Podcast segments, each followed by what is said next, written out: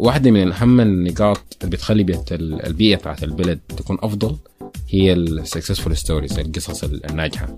السودان فيه اختلافات كثيرة شديد فالناس تحاول تلقى حتة في النص تحاول تتوحد أو تحاول تشوف الحياة اللي ممكن توحدها عشان تقدر تمشي لقدام وأنا داير افهم السودانيين اكلهم هو ذاتهم شنو؟ حتى بعدين نوري ناس برا الاكل السوداني هو شنو. في أي مكان في opportunity وفي أي حاجة أنت داير تعملها بتلقي لك طريقة تعملها. لكن فتش عليها شو حاول عاين ب... بالعين بتاع الحل وحتلقى الحل قدامك.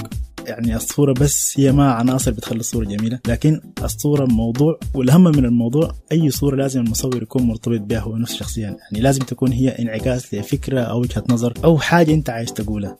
طبيعة ال business محتاج قلب قوي يعني ال risk takers هم اللي بينجحوا نجاحات كبيرة. كان في شعار غياز اسمه البطاطس هو الحل. نحن اقتنعنا بالبطاطس هو الحل. فقمنا آه، شيرنا. فشيرنا كمية زرعنا بطاطس انتجنا. عايزين نبيع ضربونا السماسرة. أكتر الصعوبات اللي واجهتني المدراء الصعبين شديد اللي هم بيكونوا يعني whenever you do وهم بيك- بيكونوا شايفين إنه أنت ما بتعملي في حاجة. حسي شايف الشباب ما بيعملوا الأكل كتير في البيت بيعتمدوا على مطاعم ودليفري وحياة زي دي.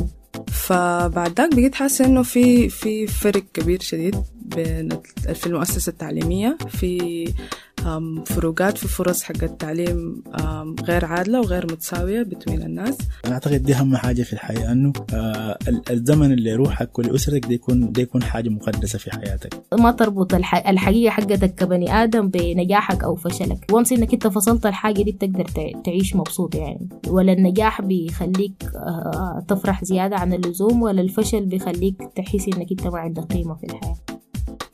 بالليل بودكاست خص الشباب السوداني جايكم من داخل. شوفني ريكوردينج روم في ريف ديجيتال لاب